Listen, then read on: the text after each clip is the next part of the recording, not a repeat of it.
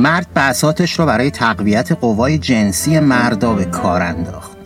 اون سینه سوسمارها رو پاره می‌کرد و با دست دل و روده اون حیوونا رو توی دبه خالی می‌کرد. روغنش رو می‌گرفت توی شیشه میریخت و به مردم میفروخت. یه سری از مشتری ها همونجا اون مایه رو نوش جام می‌کردن ولی یه عده دیگه اون رو میبردن خونه که سر وقت میل کنن. راستش رو بخواین توی مشتری ها زن هم پیدا می‌شد. این فقط یه گوشه خیلی کوچیک از خاطرات جور و جور این دوتا جهانگرده. جهانگردایی که تو خیلی چیزا اولین بودن از جمله ایرانی بودن. تا حالا اسم این دوتا اولین جهانگردای ایرانی به گوشتون خورده؟ اصلا می‌دونستین ایران دو تا جهانگرد مشهور داره که تو زمان خودشون به قول امروزی ها بچه معروف بودن. سفرنامه نوشتن کلی برنامه رادیویی تو سراسر دنیا اجرا کردن و یه عالم مقاله پژوهشی دارن.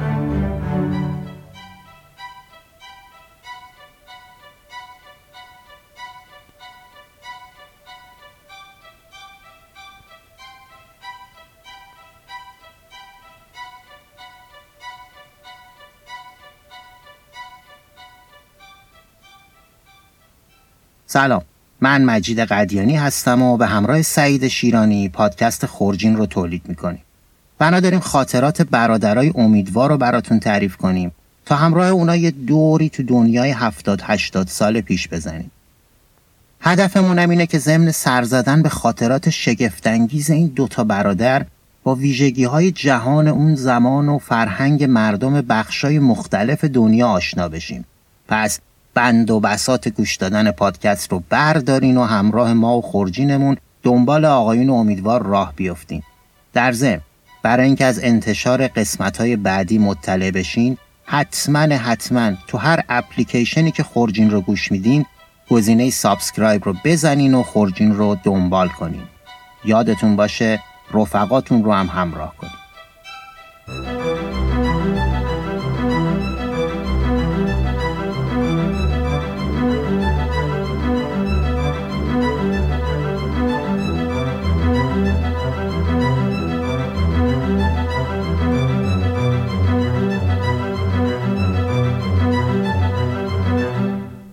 همونطور که تو قسمت قبل شنیدید برادرای امیدوار بعد از عبور معجزه آسا از مرز افغانستان اونم به لطف عکس دو نفره با ظاهرشاه وارد پاکستان شدن.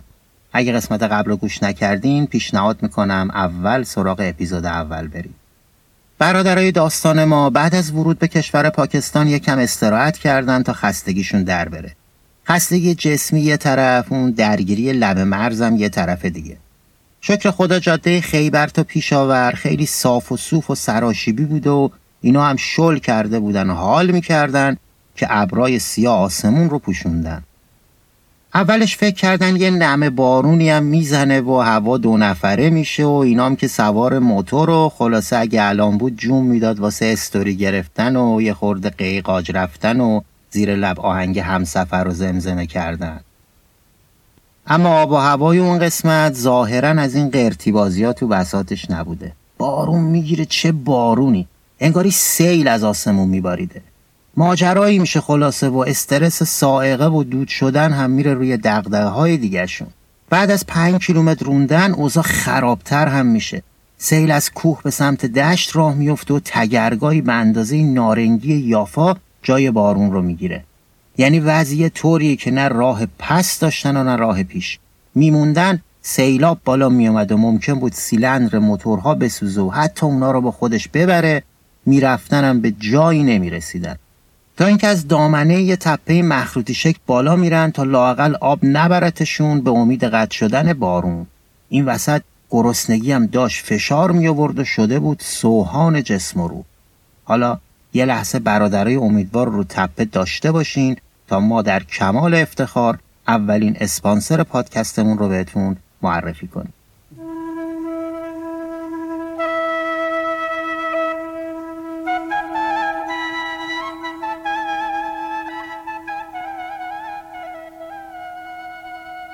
زندگی ماشینی تو این روزگار همیشه خستگی به همراه داره به اضافه یه سری مشکلای جسمی.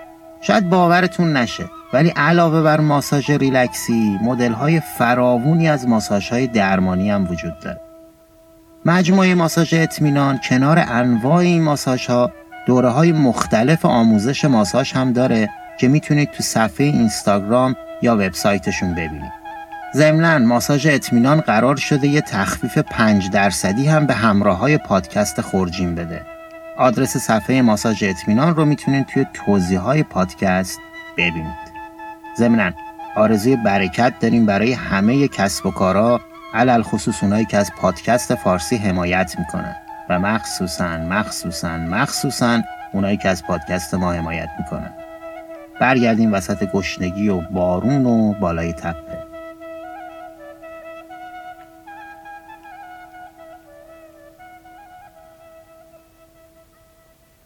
اگه فکر کردیم فردا صبح همه چی به روال عادی برگشت سخت در اشتباهید. فردا صبح با روشن شدن هوا برادرای امیدوار تازه متوجه شدن که اون پایین سیل ادامه داره و این دو نفر تبدیل شدن به حضرت نوح بدون کشتی و آزوقه چهار تا حیوان هم همراهشون نبود که بخورن. آخه نمی‌دونم شنیدی یا نه میگن حضرت نوح یه بار که گشنش شده سر یه دونه از زرچستوکا رو بریده و خورده واسه همینه که ما تا حالا زرچستوکا ندیدیم بعد از یکی دو ساعت روی آب خروشان اسباب و اساسی دیدن و لنگه های در و گهواره بچه و پشت سرش جنازه هایی بوده که داشته می اومده.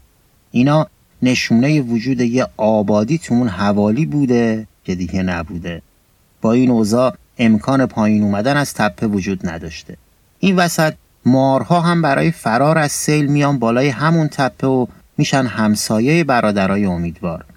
فشار گرسنگی به حدی می‌رسه که مارها گاهی به نظرشون شبیه بوغلمون کبابی می‌رسیده ولی ترس از انتقام مارا یا سمی بودن گوشتشون اونا رو منصرف می‌کنه تا جایی که متوجه میشن دیگه دارن همدیگر رو هم شبیه بره کبابی می‌بینن پس دل رو به دریا می‌زنن و با اسم رمز توکل تو الله دو تا مار خام خام می‌خورن که حسابی مزه میده.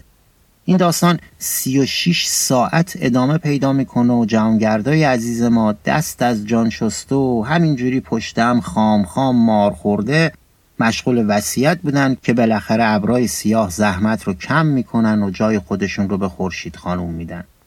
کمی بعد از دور سر و کله نیروهای مردمی و امدادی هم پیدا میشه. برای بچه های امداد این بنده های خدا رو میرسونن به اولین آبادی. این دو عزیز مجبور به استراحت میشن تا توانایی ادامه ماجراجوییشون رو داشته باشن. مقصد بعدی شهر پیشاور بود. تا برسیم به شهر پیشاور این رو بگم که پادکست خورجین یه صفحه اینستاگرام هم داره که توش کلی مطلب اضافه تر از مطالبی که اینجا میگم هست و مطمئنم ازش لذت می‌برید در کنار توضیحات تکمیلی می‌تونید یه سری عکس هم از سفرها، آدما و برادرای امیدوار ببینیم آدرس صفمون رو هم تو توضیحات پادکست براتون می‌ذاریم.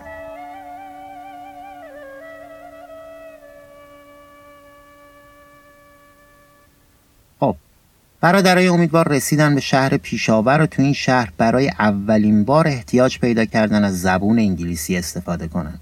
البته مردم شهر خیلیاشون فارسی بلد بودن. یکی از دلایلش هم این بوده که افغانستان بندر دریایی نداشته و برای تجارت و جابجایی مال و تجاره مردم افغان خیلی به این شهر رفت آمد داشتن. همین که رگ و ریشه مشترک زیادی با فارسی زبونها دارن.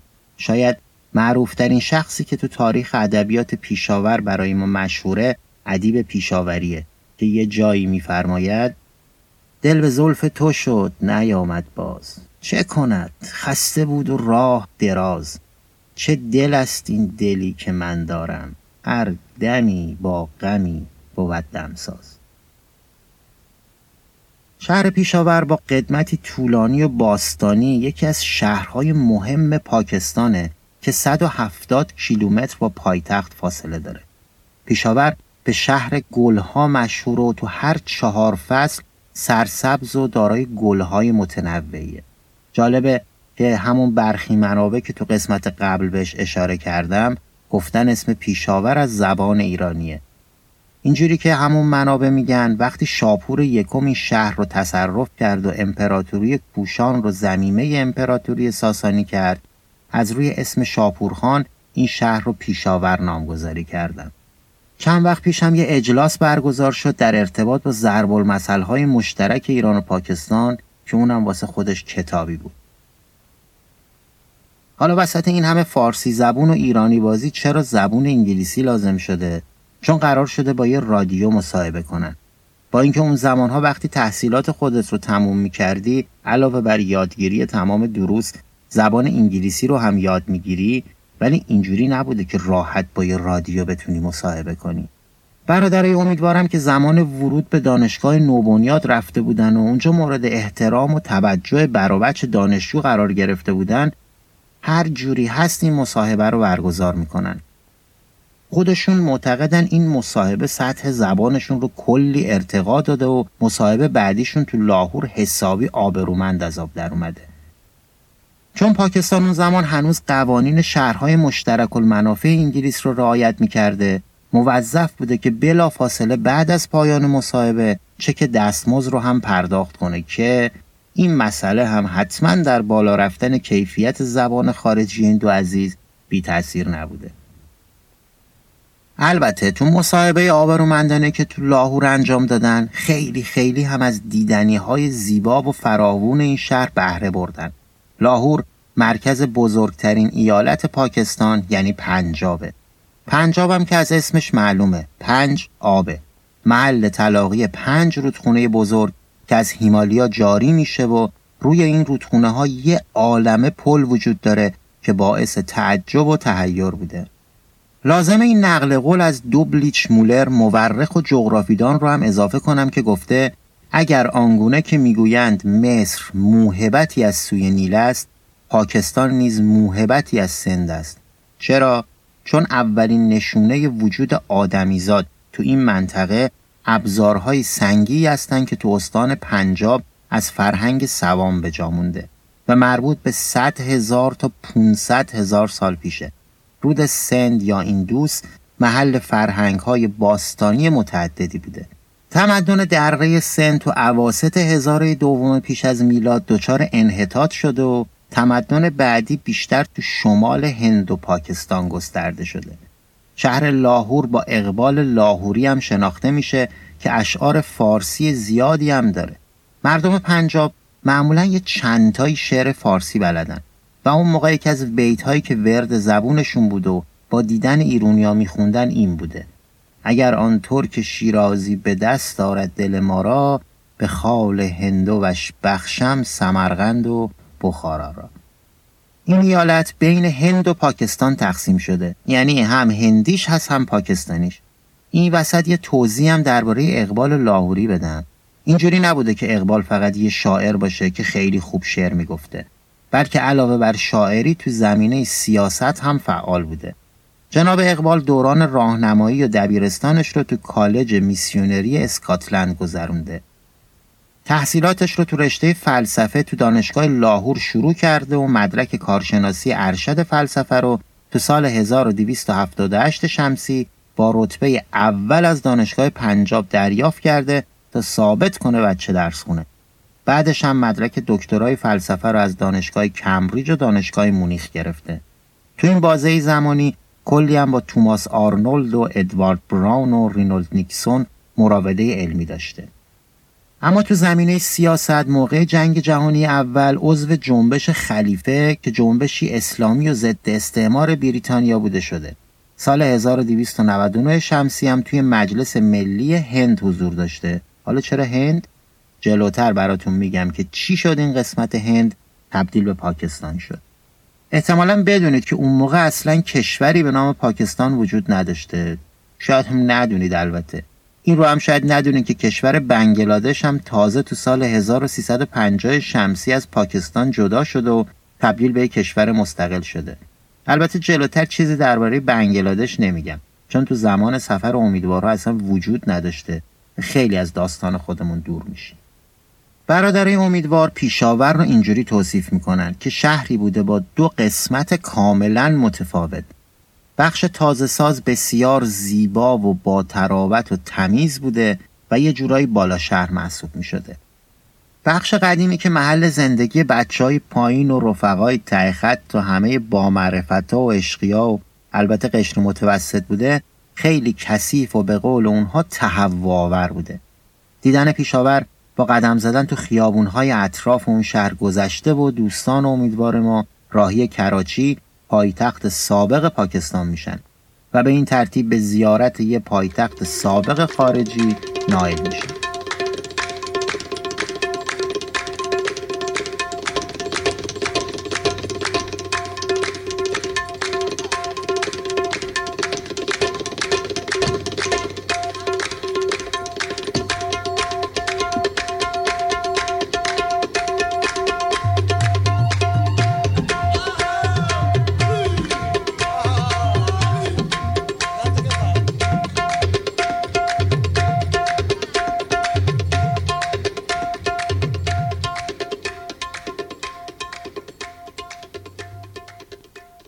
کراچی شهر شلوغی بوده که هنوز همین افتخار رو برای خودش نگه داشته و تو لیست شلوغترین شهرهای جهان جا داره. شهری با قدمت تاریخی و البته حکایتهای فراوون و شنیدنی. این شهر تو جنوب شرقی پاکستانه و بزرگترین شهر ایالت سند هستش. این شهر رو به نام شهر قائد هم می‌شناسند چون محمد علی جناح بنیانگذار پاکستان متولد کراچی بوده و قائد اشاره به این مرد داره.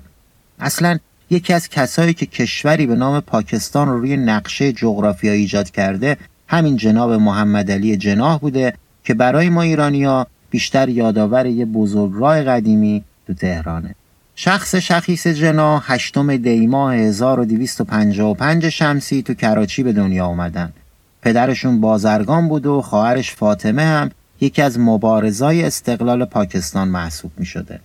جناب جنا از دانشگاه لینکن تو رشته حقوق فارغ و تحصیل میشه و با سخت کوشی و انضباط به عنوان وکیلی توانمند راهش رو به مراکز قدرت باز می‌کنه. اون تو سال 1295 شمسی عهدهدار حزب لنکو میشه. تقریبا دو سال قبل از ورود گاندی به فعالیت های سیاسی. این دو نفر خیلی رو مسائل عقیدتی اختلاف نداشتن ولی تو شیوه عملی کلا با هم اختلاف داشتن. یادتون باشه که هنوز کل اون منطقه رو به اسم هند می‌شناسیم و خبری از پاکستان نیست. گاندی بزرگوار به شدت نگران تجزیه هند بوده و طبیعتا تو مسیر جناح حرکت نمی‌کرده. آقای جناح هم یه مدتی سرخورده میشه و راه میفته میره لندن. تو این مدت با اقبال لاهوری بیشتر دمخور میشه و خیلی جدی به تأسیس کشور مستقل پاکستان فکر می‌کنه. از سال 1319 شمسی با زمین سازی افکار عمومی خیلی جدیتر روی این مسئله کار می‌کنن و خلاصه سرتون رو درد نیارم بالاخره در تاریخ 15 اوت 1947 میلادی یعنی سال 1326 شمسی با تصویب مونت بانتن نایب السلطنه بریتانیا کشور مستقل پاکستان روی نقشه جغرافیا میاد و جناب جناح تبدیل به مردی افسانه ای میشه. علاوه بر فعالیت مستمر جناح و اقبال کشتار فجی یک سال قبل بین مسلمونا و هندوها هم نقش بسزایی تو این اتفاق تاریخی داشته. محمد علی جناح هم یک سال بعد از استقلال پاکستان توی هفتاد و یک سالگی از دنیا میره. البته تاریخ این مقطع خیلی مفصلتر از این حرفاست که اگه بهش علاقه پیدا کردید می‌تونید دربارش بیشتر بخونید. یه اتفاق جالبی هم این وسط افتاد. این وسط منظورم موقع نوشتن قسمت دوم پادکست خورجینه. حالا چی بود؟ یه خبری تیتر بعضی از خبرگزاری شد به این مضمون. زنی پاکستانی که در جریان تقسیم هند به دو کشور هند و پاکستان از خانوادهش جدا شده بود در ماه گذشته که می‌شد ماه آوریل یا آپریل بعد از 75 سال تونست برادرهاش رو ببینه. حالا ماجرا چی بوده؟ جریان اینجوری بوده که پالاسینگ پدر خانواده وقتی می‌بینه همسرش تو جریان خشونت های جدایی طلب ها کشته میشه فکر می‌کنه دخترش بیبی بی ممتاز هم کشته شده. دست دوتا پسرش رو می‌گیره و فرار می‌کنه به پاتیلا و اونجا از سر جوان مردی و مرام با خواهرزنش ازدواج می‌کنه. یادمونم باشه که توی تاریخ این برهه زمانی رو بزرگترین جابجایی انسانی بجز قحطی و جنگ می‌دونن. که دوازده میلیون نفر به این ور اونور پناهنده شدن و یکونیم میلیون نفر هم کشته شدن. خلاصه یه خانواده پاکستانی که خب طبیعتا تازه شده بودن پاکستانی دختر تنها مونده رو پیدا می‌کنن و بزرگش می‌کنن. دو سال پیش به لطف شبکه های مجازی صیانت نشده اینا همدیگر رو پیدا می‌کنن و تو ماه آوریل یا April همین سال بعد از 75 سال گورموخ سینگ و بالدو سینگ توی نیایشگاه کارتارپور صاحب پاکستان بیبی ممتاز رو می‌بینن. بگذاریم کراچی اون زمان هم مثل الان مرکز مالی و بازرگانی بوده و بزرگترین بندر پاکستان محسوب می شده. شهر کراچی خیلی هم اهل خانواده و ایناس و تا خواهر تو دنیا داره که ماشاءالله یکی از اون یکی گلتر و بهتر. خواهرهای کراچی جده تو عربستان تاشکند تو ازبکستان ازمیر و استانبول تو ترکیه پورت لوئیس تو موریس و مشهد تو ایران هستند. تا یادم نرفته در مورد اسم پاکستانی رو هم بگم که پسفند ستان یه پسفند قدیمی فارسیه که معنی مکان میده. با این حساب پاکستان میشه مکان پاکان که به نظرم خیلی جالب بود. خدا کنه برای شما هم جذاب بوده باشه. کراچی برای برادرای امیدوار چیزهای عجیب و قابل توجه زیادی داشته. که بیشترش کنار خیابون بوده مثلا پزشکای خیابونی، آرایشگرای خیابونی، مایات فروشی خیابونی، سوسمار پارگون خیابونی و یه سری چیزای خیابونی دیگه که الان مفصل درباره اونایی که خودشون دربارش نوشتن توضیح میدم. وجود سلمونی یا آرایشگر کنار خیابون چیز غریبی نبوده. تو همین کشور خودمون هم تا سی چل سال پیش وجود داشته. کلا خوردن چای دارچین رو چارپایه سلمونی و تراشیدن موی سر از ته اتفاق مرسومی بوده. درباره تاریخچه آرایشگری و سلمونی تو ایران این رو می‌تونم بگم که آرایشگری تو ایران دارای سابقه تاریخیه. گفته میشه آرایشگرا قدیم به اسم سلمونی مطرح بودن اما این سلمونی ها از اون سلمونی که الان می‌شناسیم نبودن. اونا جدا از کوتاه کردن موی سر به درمان بیمارا هم میپرداختن. به زبون ساده تر یه سلمونی کسی بوده که چند تا کار مهم از دستش برمیومده. مثلا می‌تونسته دندون خراب رو بدون عوارض جانبی بکشه یا با دادن جوشوندای گیاهی برای مرضهای مختلف اونا رو شفا بده. کارهای ختنه و اینا هم که کلا گردن سلمونی محل بود و باید بابتش وقت قبلی می‌گرفتن. خلاصه اینکه آرایشگری شغل پنجم یا ششم بوده. فقط هم دو مدل وجود داشته. اینکه موها رو از پشت تا خط گردن و از کناره ها تا بالای گوش کوتاه کنن یا برن سراغ انتخاب بعدی که انداختن تیغ بود و تراشیدن کله و خلاص. این تاریخچه رو گفتم که فکر نکنید آرایشگر خیابونی کم کسی بوده ولی توی کراچی ظاهرا تقسیم کار درست صورت گرفته بوده چون کنار سلمونیا پزشک خیابونی هم وجود داشته. که به صورت رسمی و خیلی با دقت به بیمارا رسیدگی می‌کردن. برادرای امیدوار تأکید داشتند که پاکستان خیلی به بهداشت عمومی توجه خاص داشته و تعداد پزشکای آزموده و حاضق توی این کشور کم نبوده. ولی اتباع خیابونی با وسایل مختصر بخشی از سیستم بهداشتی کراچی محسوب می شدن که نمی شده کاریش کرد. این پزشکای خیابونی دستمزد خیلی کمی می گرفتن و شده بودن امید مردم بیبزاعت این دکتران نسخه هم می نوشتن که معتبر محسوب می شده و دستگاه تنقیه این عزیزان زحمت کشم با لوله پلاستیکی از نزدیکترین درخت آویزون بوده و اتفاقا خیلی مورد استفاده قرار می گرفته. یه چیزی مثل آزمایش الان بوده. الان هر جایی درد بگیره پزشک محترم بعد از گرفتن حق المعاینه یه آزمایش تجویز می‌کنه. کم آزمایشگاه عزیز دوزار در بیاره و نون حلال ببره سر سفره زن و بچهش هم خودش برای دیدن آزمایش یه حق ویزیت دیگه بگیره به اسم حق المطالعه که اونم بتونه تو این وضعیت یه نون و ماستی بخوره. اما اون موقع البته چون نون و ماست ارزون تر بوده پزشک محترم دیگه به جای حوالت نمی‌کرد و همونجا یه تنقیه می‌گرفت و دوزار حق التنقیه می‌گرفت.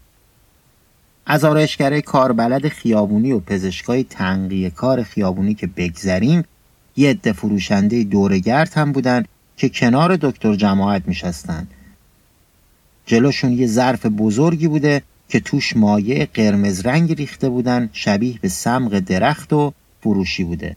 اتفاقا خیلی هم مشتری داشته. شکل فروشش هم اینجوری بوده که این مایه قرمز رنگ و با چوب روی برگ میمالیدن و مشتری اونا رو میخریدن و میجویدن با خوردن این خوراکی لب و دهنشون قرمز می‌شد و به طرز هولناکی وحشتناک می‌شدن. یه جورایی شبیه به دراکولا و خوناشان. تازه وقتی حرف می‌زدن مایه قرمز از دهنشون به بیرون تراوش می‌کرده و لکه های قرمز رنگ روی آسفالت خیابون میریخته و باقی میمونده. یه صحنه جنایی و خونین از خودشون به جا میذاشتن. برادرای امیدوار هرچی پرسجو کردن ببینن این مایه سرخ رنگ چه خاصیتی داره که اینقدر طرفدار داره چیزی دستگیرشون نشده. خودشون هم جرأت نکردن امتحان کنن. منم هرچی گشتم و سرچ کردم ببینن جریان چی بوده چیزی دستگیرم نشد. البته برخی از منابع من رو به سمت ناس هدایت کردن که یک گیاه جویدنی و مخدر بوده اما به درجه اطمینان نرسیدم. ولی به نظر میاد قضیه به همین جا ختم بشه و داستان تو همین مایه ها باشه. ولی جالب ترین فروشنده خیابونی کسی بوده که ممر درآمدش پاره کردن شکم سوسمار بوده. برادرای امیدوار تو سفرنامهشون از یه مردی صحبت کردن که همه بدنش البته تا اونجایی که معلوم بوده خالکوبی داشته و مثل مرتازهای هندی ریش بلند و انبوه داشته. کنار دستش هم چندتایی سوسمار بودن که روی تخته به چارمیخ کشیده شده بودن و مشتری از سر و کولش بالا می‌رفت. یه کم هم یه تابه روی آتیش بوده که موادی توش جوشیده می‌شد و یه تعدادی شیشه از داروهای مختلف. این دو بزرگوار بازم هرچی سوال و جواب می‌کنن که جریان چیه مثل همون مایه قرمز به جواب درست و درمونی نمی‌رسن. تصمیم می‌گیرن توی صف خرید وایسن تا به جناب خالکوبی برسن بلکه بفهمن جریان چیه. نوبتشون که میشه طرف رو سال پیچ می‌کنن ولی اون بنده خدا ظاهرا فارسی مارسی حالیش نمی‌شده. تا اینکه یکی دو نفر تو صف که می‌بینن اینا ولکن نیستن جلو میان و با فارسی شکسته بسته توضیح میدن که این بابا داروی تقویت قوای جنسی مردان میفروشه. اونم به شکل کاملا طبیعی و ارگانیک بدون افسودنی. این بزرگوار سینه سوسمار رو پاره می‌کرده دل و روده جونور شکافته شده رو توی تابه میریخته و شیشه ها رو با روغن حاصل از فرایند جوشوندن دل و روده سوسمار پر می‌کرده. عزیزان گرفتار همون شیشه ها رو میخریدن. بعضی اون ماده معجزه بخش رو همونجا نوشجان می‌کردن که تا قبل از رسیدن به مکان مورد نظر اثر کنه. یه عده دیگه هم شیشه حاوی نیرو بخش رو تو جیبشون میذاشتن تا سر فرصت میل کنن که خدایی نکرده انرژی به دست آمده هدر نره. چیزی که بیشتر باعث تعجب شده وجود مشتریانی از جنس لطیف توی صف بوده که معلوم نیست برای خودشون می‌خواستن یا واسه مریض میبردن. برادرای امیدوار ننوشتن که از مزایای روغن دل روده سوسمار بهره شدن یا نه ولی براشون تجربه جالبی بوده. چون اون موقع شبکه های تلویزیونی فارسی زبان وجود نداشته که فرد و فرد تبلیغ همین چیزها رو البته از نوع گیاهی بکنه اونم با صد درصد تضمین. حالا که رسیدیم به بحث تبلیغ محصولات گیاهی بذارید دومین اسپانسر بامراممون رو هم بهتون معرفی کنم. تو زمونه که پیدا کردن محصولات طبیعی کار سختیه. به خصوص وقتی ندونیم چی اصله و چی بدل فروشگاه محصولات ارگانیک ونیک اسپانسر این قسمت تو صفحه اینستاگرامش بهتون یاد میده که چجوری متوجه طبیعی بودن یه محصول بشید. همچنین می‌تونین از خود این فروشگاه اصل و روغن حیوانی و انواع سبزی های ارگانیک رو بخرید. کافیه از بخش توضیحات پادکست وارد صفحهشون بشید و علاوه بر یاد گرفتن فرق اصل و فرع ارگانیک جات با نوشتن کلمه خورجین توی direct هم از مزرعه ونیک محصولات ارگانیک واقعی بخرید هم 5 درصد تخفیف بگیرید.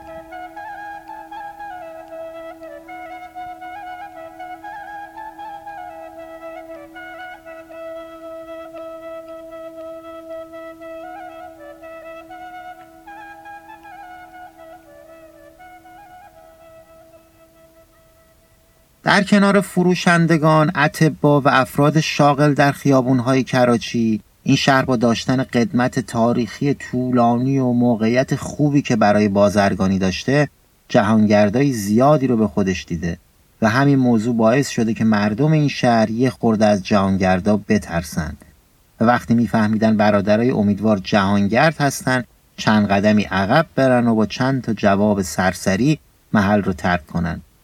دلیلش هم این بوده که افراد زیادی به اسم جهانگرد یا شاید واقعا جهانگرد توی این شهر رسوایی های زیادی بار آوردن که توی سفرنامه با جمله در اینجا مجال بحث درباره آنها را نداریم خاتمه پیدا کرده.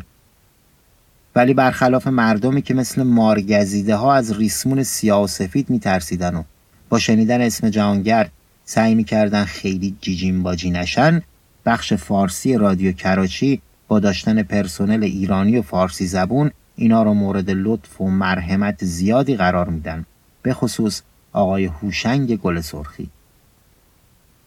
موسیقی هم بین مردم پاکستان خیلی رونق داشته و چون قبل از جنگ جهانی دوم هند و پاکستان یک کشور بودن موسیقیشون هم خیلی به هم شباهت داشته و البته داره توی ادوات موسیقی مردم پاکستان رباب وجود داره که به نظر می‌رسه از ایران و افغانستان به اونجا راه پیدا کرد. و البته یه ساز به اسم تبله که نقش مهمی تو موسیقی هند و پاکستان داره. تبل نوازهای یه ارکستر دو برابر بقیه دستمزد می‌گیرن و همین نشون دهنده اهمیت این سازه. تو زمانی که داریم در موردش صحبت می‌کنیم موسیقی توی پاکستان یه کار خیلی حرفه‌ای محسوب می‌شده.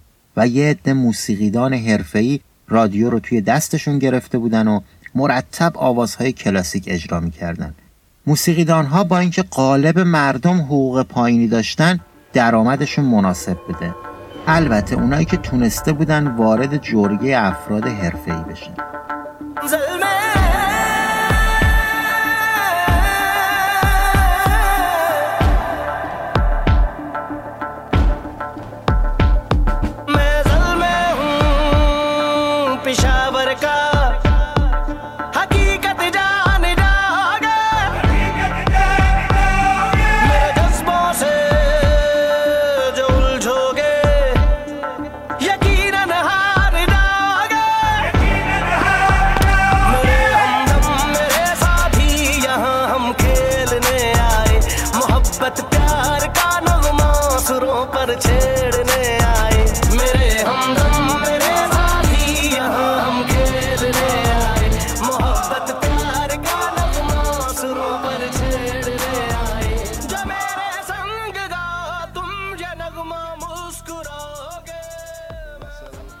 آخرین جایی که برادرای امیدوار تو شهر کراچی و قبل از شروع اولین سفر دریاییشون به محل حبوط آدم و هوا رفتن موزه تکسیلا بوده.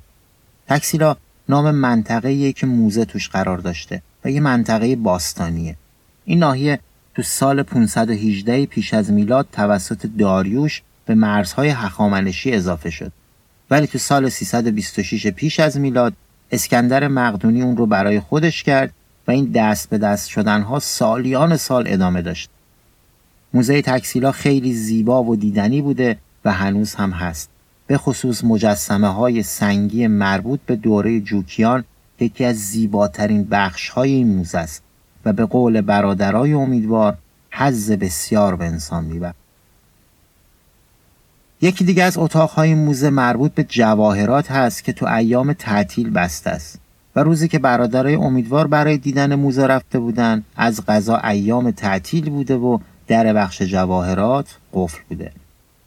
رئیس موزه با شنیدن اینکه دوتا جهانگرد ایرانی برای دیدن موزه اومدن به استقبالشون میاد و کلی تحویلشون می‌گیره. چون تو جنگ جهانی دوم همراه متفقین به ایران اومده بوده و کلی با ایرانی ها و نشر داشته. برادرای امیدوار در کنار رئیس موزه علاوه بر بخش جواهرات به دیدن قسمت های تاریخی حفاری شده میرن. راه های اصلی و فری این منطقه رو دولت پاکستان آسفالت کرده بوده تا جهانگردا بتونن این مسیر 8 کیلومتری رو راحت طی کنن و از دیدن اماکن تاریخی این منطقه با قدمت 2500 سال لذت ببرن. برادرای امیدوار بعد از چند وقت اقامت تو پاکستان تصمیم می‌گیرن که به سفرشون ادامه بدن. اونا تو این مدت از پیشاور، لاهور و کراچی دیدن کردند و با رسم و رسوم و عادتهای این منطقه آشنا شدن. نکته قابل تحملی که در مورد پاکستان توی سفرنامهشون اومده ذکر این مطلبه که با اینکه اون زمان یعنی وقتی که امیدوارها وارد پاکستان شدن تازه پنج سال از استقلال و جدا شدن این کشور از هند میگذشته اما هیچ گونه درگیری بین هندوها و مسلمونها وجود نداشته مسجد و معبد دیوار به دیوار هم بودن. یه چیزی تو مایه های این شعر شیخ بهایی که گفته مقصود من از کعبه و بتخانه توی تو. و قبلترش که فرموده در میکده رهبانم و در صومعه عابد گه معتکف دیرم و گه ساکن مسجد.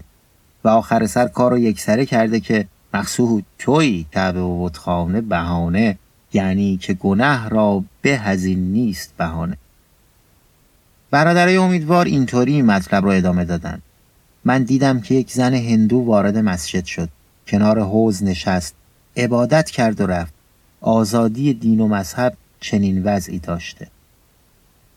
البته پاکستان هم به دلیل داشتن اشتراکای فراوون با ایران هنوز توقعات ماجراجویانه امیدوارها رو برآورده نکرده.